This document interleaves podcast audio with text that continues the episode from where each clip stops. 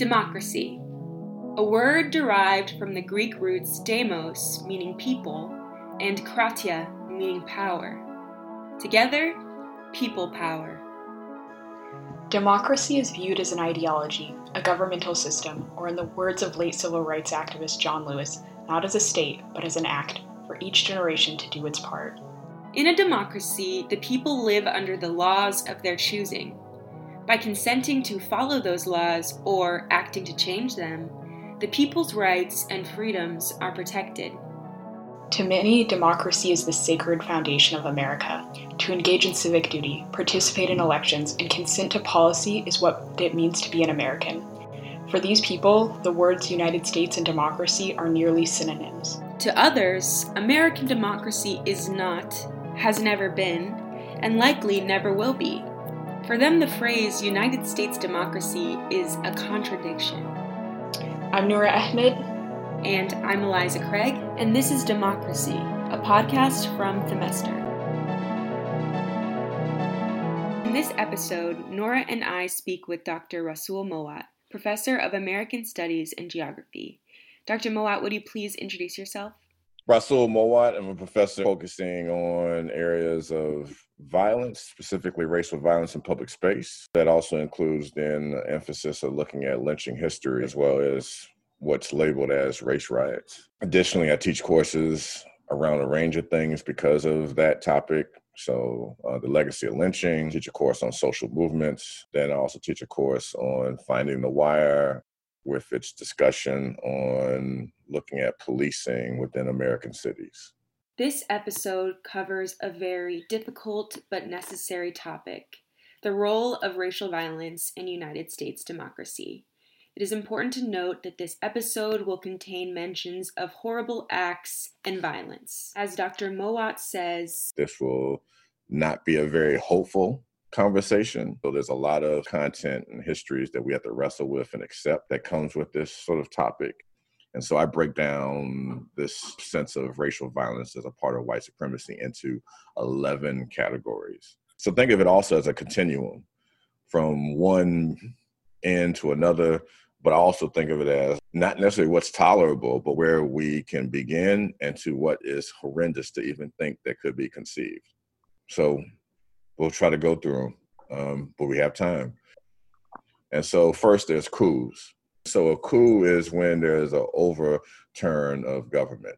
There have been racially motivated coups within the United States. We oftentimes don't think about coups happening in the United States. We think about them elsewhere, but they have been. And so two of which that are most noted is 1898, the Wilmington Race Massacre, and the 1906 Atlanta race riots. Both resulted in a complete flipping of elected official seats and the entire representation in the political spectrum as well as in media. So they ran people out of office that were either black in power or people who were white that were supportive of that power. In this case, we're talking about the overturn of a government at a city level. And Wilmington is important because not only is it a port city, it's one of the dominant cities in the South. The 1898 Wilmington Race Massacre was a product of the hatred and anger that many dispossessed white populations, some of which were Democrats, were feeling because there was a fusion party of radical Republicans, Populist Party, and the Black Farmers Alliance that created a unified party system that took over all elected positions from the governor's office down to the city council. And so all of a sudden in Wilmington, you saw public schools, you saw black businesses, you saw black newspapers, and this was enough. And so in six days, they burned down the newspaper, killed hundreds of people, but of course, we have no sort of record of truly how many.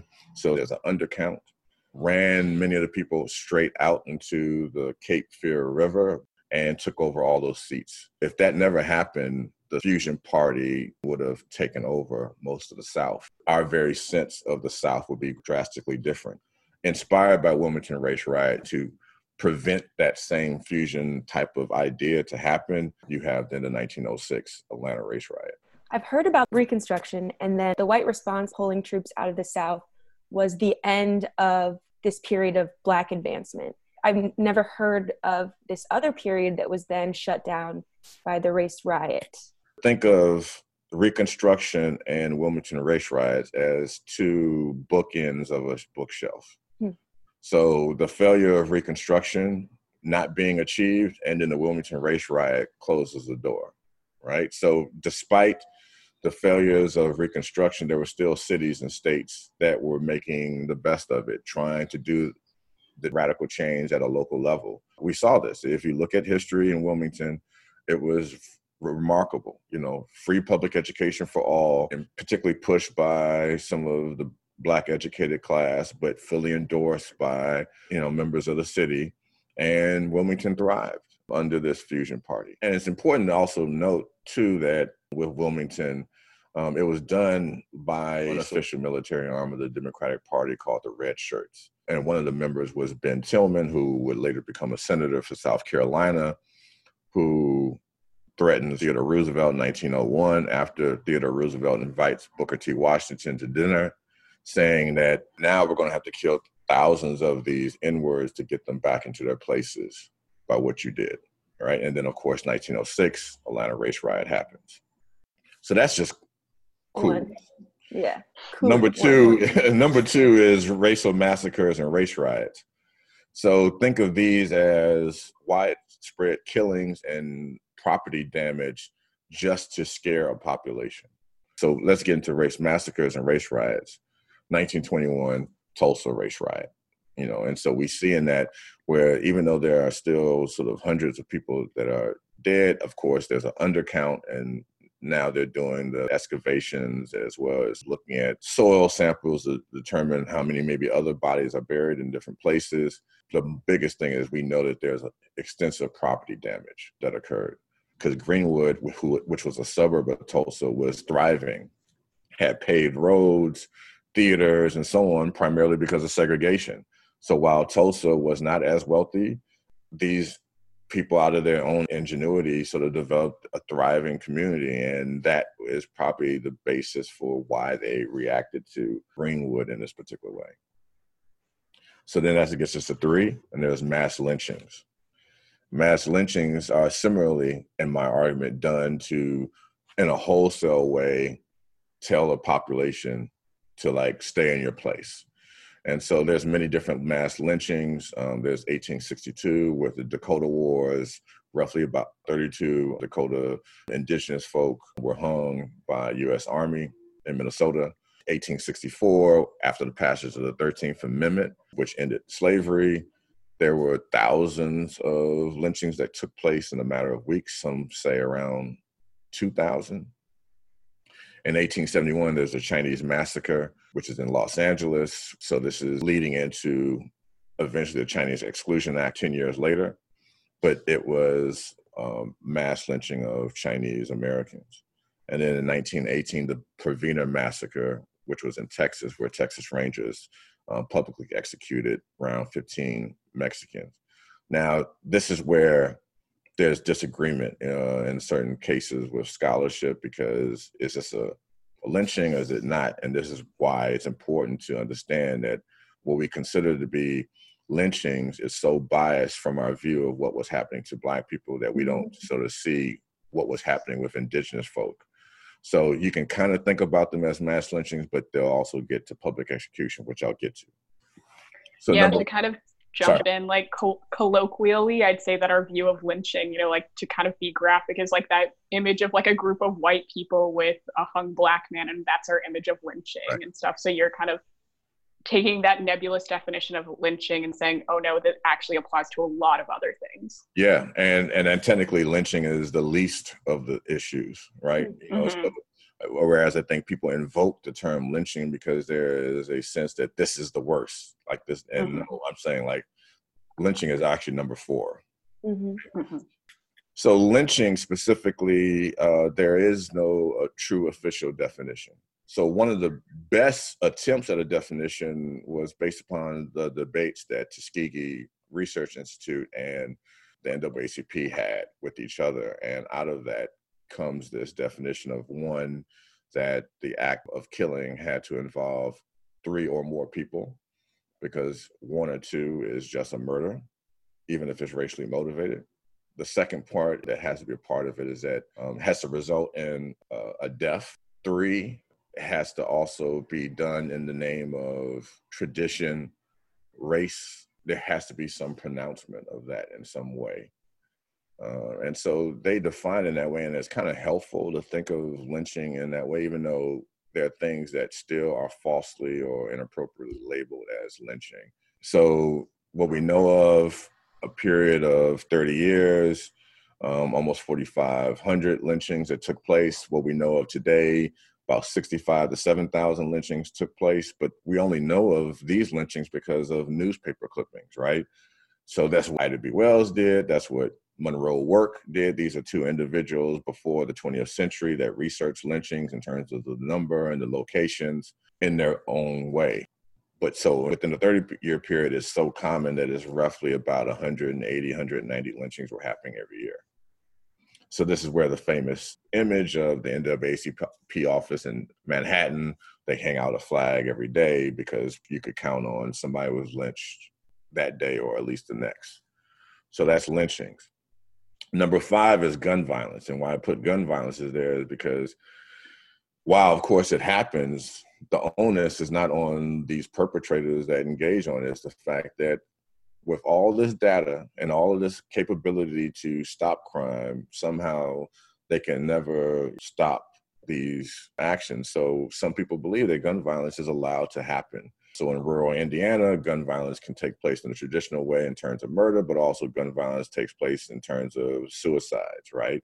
Mm-hmm. Or in terms of accidental shootings.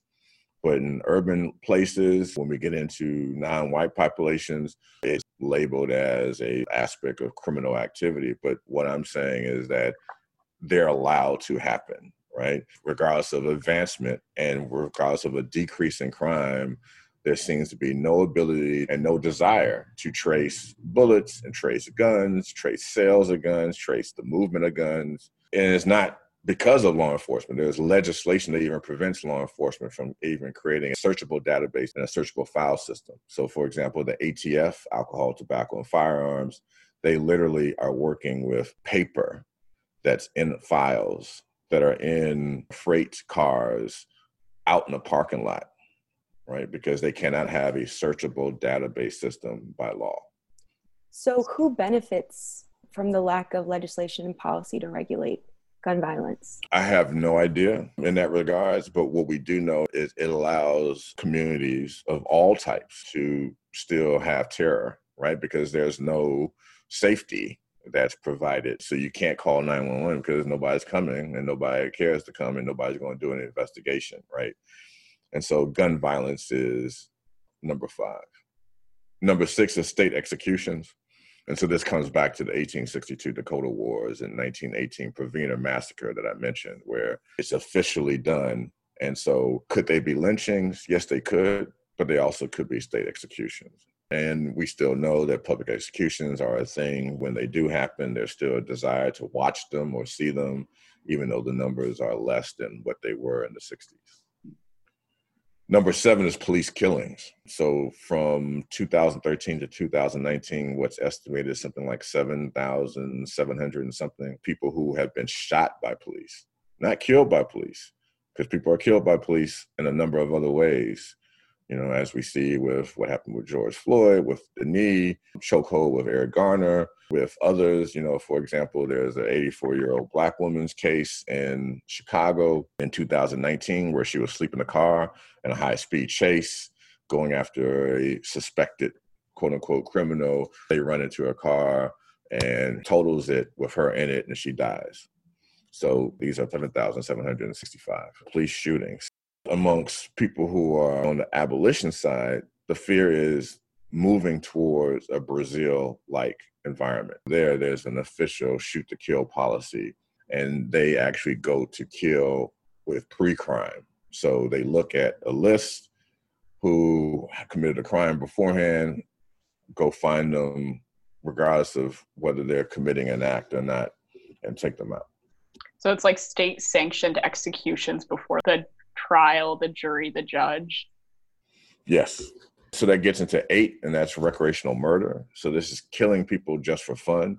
And this is different than lynching. So I remember when Ahmaud Arbery's case became more known. People called it a lynching, and remember, lynchings are done for the position of race, a cause, a tradition, and specifically the black people, the bodies are somehow going to be used as some type of promotion, right? They're going to display it, you know, do something, right? In this case, if if their camera footage that they were taking of the act that they were performing was never presented to the public and they were never caught, he just would have mm-hmm. been dead on the ground. So there was never going to be like this sense of, you know, hey, black people, stay in your place. This was just to kill somebody for fun based upon clearly their race.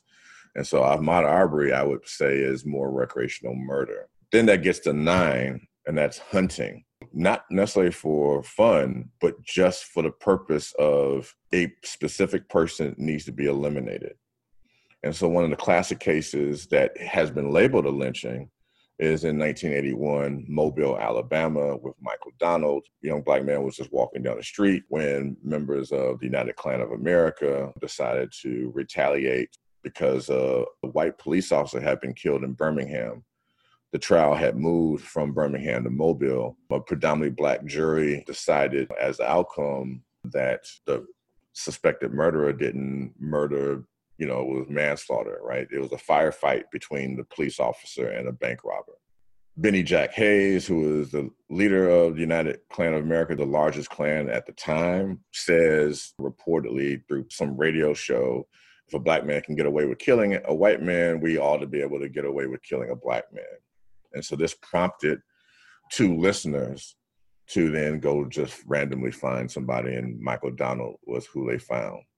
That was a hunch we don't know how many of those really happen. Just like recreational murders, we don't really know how many of those happen, right? Mm-hmm. Some of the times when we find a body on the side of a road, who knows? During this time of COVID 19, there's been the hangings of individuals found in certain places. We don't know, right? These mm-hmm. are cases in which maybe they're lynching, maybe they're recreational murders, maybe they're just the byproduct of someone that was hunted. Some of the missing persons cases could be hunting. Then that gets us to ethnic cleansing, number 10. And that is where we have to invoke the history of indigenous folk within the United States. Many of them were killed, and not just by official military or colonial militia, but by settlers who were quote unquote defending their property. And that was ethnic cleansing. But we also see it in the present day where just in one city alone, Rio in 2019 had something like 5,000 police killings. One city, one year. Majority of people who are dying from the shoot to kill policies are a lot of times Afro Brazilian, right? One city, one year, they almost outdo the United States total number of lynching. They're only short by two. So the numbers of just police killings in Brazil are, you know, of, of, a ridiculous number. And then that finally gets me to number 11, which is race war. And we just haven't seen that. But we know that there's literature that wants it, calls mm-hmm. for it. There's readers of it. The 1973 novel Camp of Saints by Jean Raspail talking about the concerns of immigration in Europe. And the camp is the camp of the last few pure Europeans that defend the future of Europe against the ever coming in wave of immigrants from Somalia and Algeria, and they're successful. And then we have 1978, The Turner Diaries by William Luther Pierce, under the pseudonym Andrew McDonald. And the book concludes with this rope day, where once they have retaken the United States to create a new country, they'll line the city streetlights with the hanging bodies of all the Black victims and their supporters and Jews. So while we have not historically completely have seen race wars, we've definitely, in terms of history, have seen ethnic cleansing. You know, mm-hmm. Rwanda, you know, whether it's Pol Pot in Southern Asia. You know, we have seen these things. And so this, I think, is my way of trying to say to people there's something to be concerned about, and there's something to be concerned about far more than lynching. Lynching is not the worst thing that could happen. And there are other things that society can move towards mm-hmm. or has already moved towards, and we're not paying attention, which is a scary thing to come to understand. I'm trying to visualize the continuum. And it seems that one clear movement is number, another maybe is intent. Would you say? Mm-hmm. That's right. Okay. okay. Absolutely. So think of it as, regardless of how horrible coups and massacres are, the intent is not to get rid of the entire population. It's just to send a wholesale message. So Tulsa wasn't about killing every black person alive, and it wasn't about calling for a need to kill every black person in Oklahoma. It was about telling this group of black people to stay in your space. Whereas ethnic cleansing, it's about total elimination. And so that's why they're on these two opposing ends. On one end, you have a large scale killing for a message. On the other end, you have wholesale killing, period. So you've explored all the different examples of racial violence on the continuum. Mm. Which of those forms are most common in the United States? How mm. has the pattern changed and increased or decreased? Yeah, so I think what's most common is probably in the middle. In the middle of those 11 examples are lynch, lynchings, gun violence, state executions, and police killings. So let's try to use and identify lynchings as a sort of a basis to think about patterns. Okay. Um, because that also kind of gives a sense of how they are a specific type of violence as opposed to something that can just be labeled onto anything, right? Tolnay, Deane, and Beck, three researchers in 1996, look at lynching and finds a pattern when looking at the geographic location and the spatiality of lynchings, where they happen and how they influence other places. And they come up with two concepts of what the lynchings were done for. They were done for deterrence and they were done for contagion. So deterrence is in city action to prevent the population from getting out of line, stay in your place, right? So you kill one person, you hang their body up with a sign, you make sure everybody's present that deters future behavior. And the future behavior is not about the about a crime because as we know, most cases of lynchings there was maybe sometimes a, an alleged sexual assault, but most times they were all labor disputes. Fair pay, pay for labor performed, production of crops and not receiving the fair pay, and the dispute took place. Wow. It wasn't like everybody was getting lynched. It was specific people at specific moments for for specific reasons, and that's why Tolnay, Deane, and Beck, and looking and finding this pattern, tells us there's there's a logic, and so this also says that lynchings are not mobs; they're planned, they're thought out, and so deterrence. Contagion is about preventing the spread. If you commit a lynching here in, let's say, Bloomington or in Indianapolis, it prevents the need for a lynching to happen in Louisville because news will travel down. So this is why in the South you don't see lynchings everywhere. When you look at a large map, you see a concentration of lynchings in the South, but when you get zoom in closer and closer, it's not like they're happening in every single city. It's not like they're happening every single year. Deterrence and contagion tells us one type of pattern. It's almost as if lynchings are a measure of where Black progress may be. It could be, right? But remember, on an individual basis, if we allow this one individual to continue to move around and do what they're doing, they're going to inspire other individuals to move around and do similar things. Prior to this, Beck and Tolnay look at crop production and they notice in different places with different crops, either the lynchings occurred in season during the labor, so they will lynch somebody to get keep people working. When you jump to another crop like tobacco, you may see lynching out of season. So they figure tobacco laborers had more time to organize a union off season because of how difficult it is to harvest that crop. You know, you may still be working on it even though sundown has begun. Whereas cotton, sun goes down, you can meet with your coworkers and be disgruntled and begin to develop some type of union. Hmm.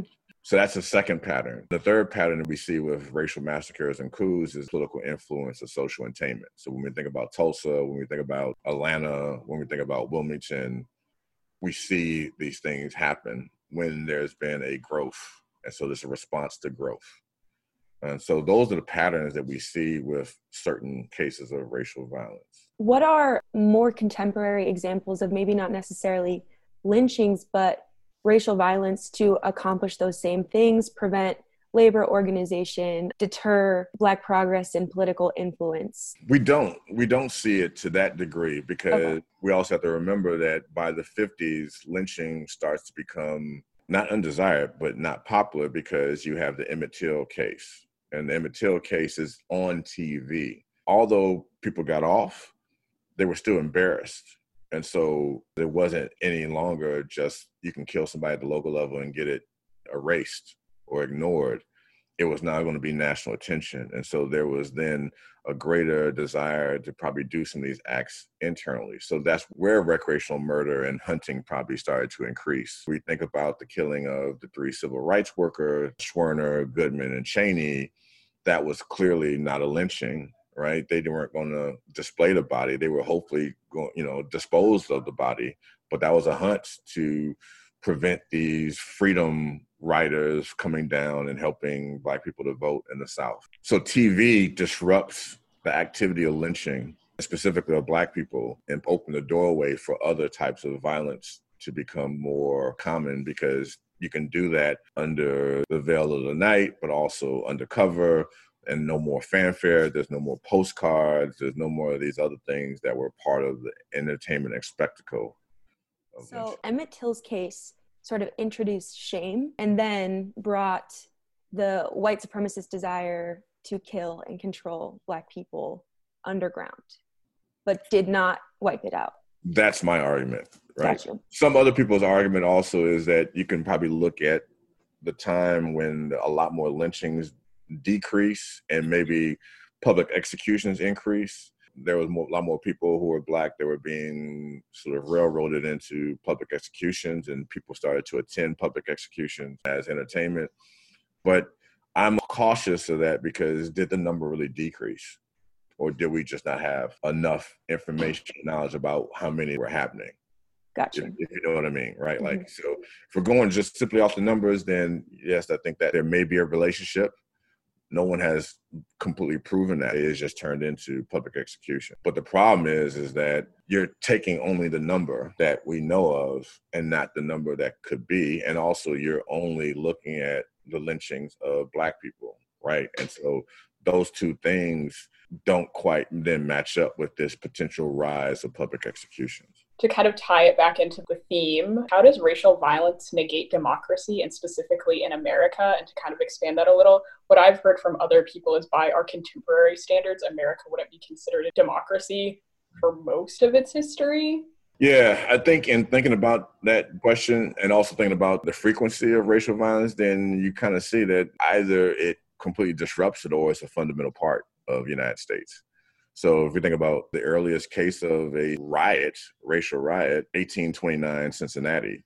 Then you have 1835 snow riots in New York. And then you have 1836, you're back to Cincinnati with another one in 1841. In 1855, you have Bloody Monday, which is on ethnic Germans in Louisville. Then you have 1863, the New York draft riots, which were Irish dissenters on the black population. But you also have the Detroit race riot, similarly around the draft during the same year. 1866, you have the New Orleans Massacre, the Memphis riots on Irish and Black people. 1871, Los Angeles, Chinese Americans are the target. 1885, Rock Springs, Wyoming. 1891, you got New Orleans, anti Italian. 1898, you have Wilmington. 1906, Atlanta. Also in 1906, you have the Bellingham anti East Indian riots. You have 1910, the Slocum, Texas massacre of 100. 1917, you have East St. Louis riots.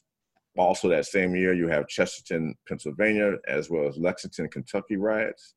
And then 1919, you have Red Summer, and that's a misnomer because there was at least some form of racial violence that happened on Black people specifically from January to November. So it wasn't just summer, even though Chicago race riot during that year was the most known. But the biggest and worst one of the Red Summer is Elaine, Arkansas massacre of 237 farmers, all in three days. And then 1921, you have Tulsa, 1930, you have Watsonville, California riot on, on Filipino populations. It's not until you get to 1935, Harlem, that you actually see then what's known as the modern riot, where it's a population internally begins to uh, articulate their, their dissent on property. So it's a fundamental part. I know that was an onslaught of like years, and that's not even including lynching numbers, right? In time periods. It's either they taint and strangle democracy. They're happening so frequently, there's never stability, uh, or they're a fundamental part of United States based democracy. If you're saying that they're completely part of United States based democracy, then that begs the question what is democracy in the United States?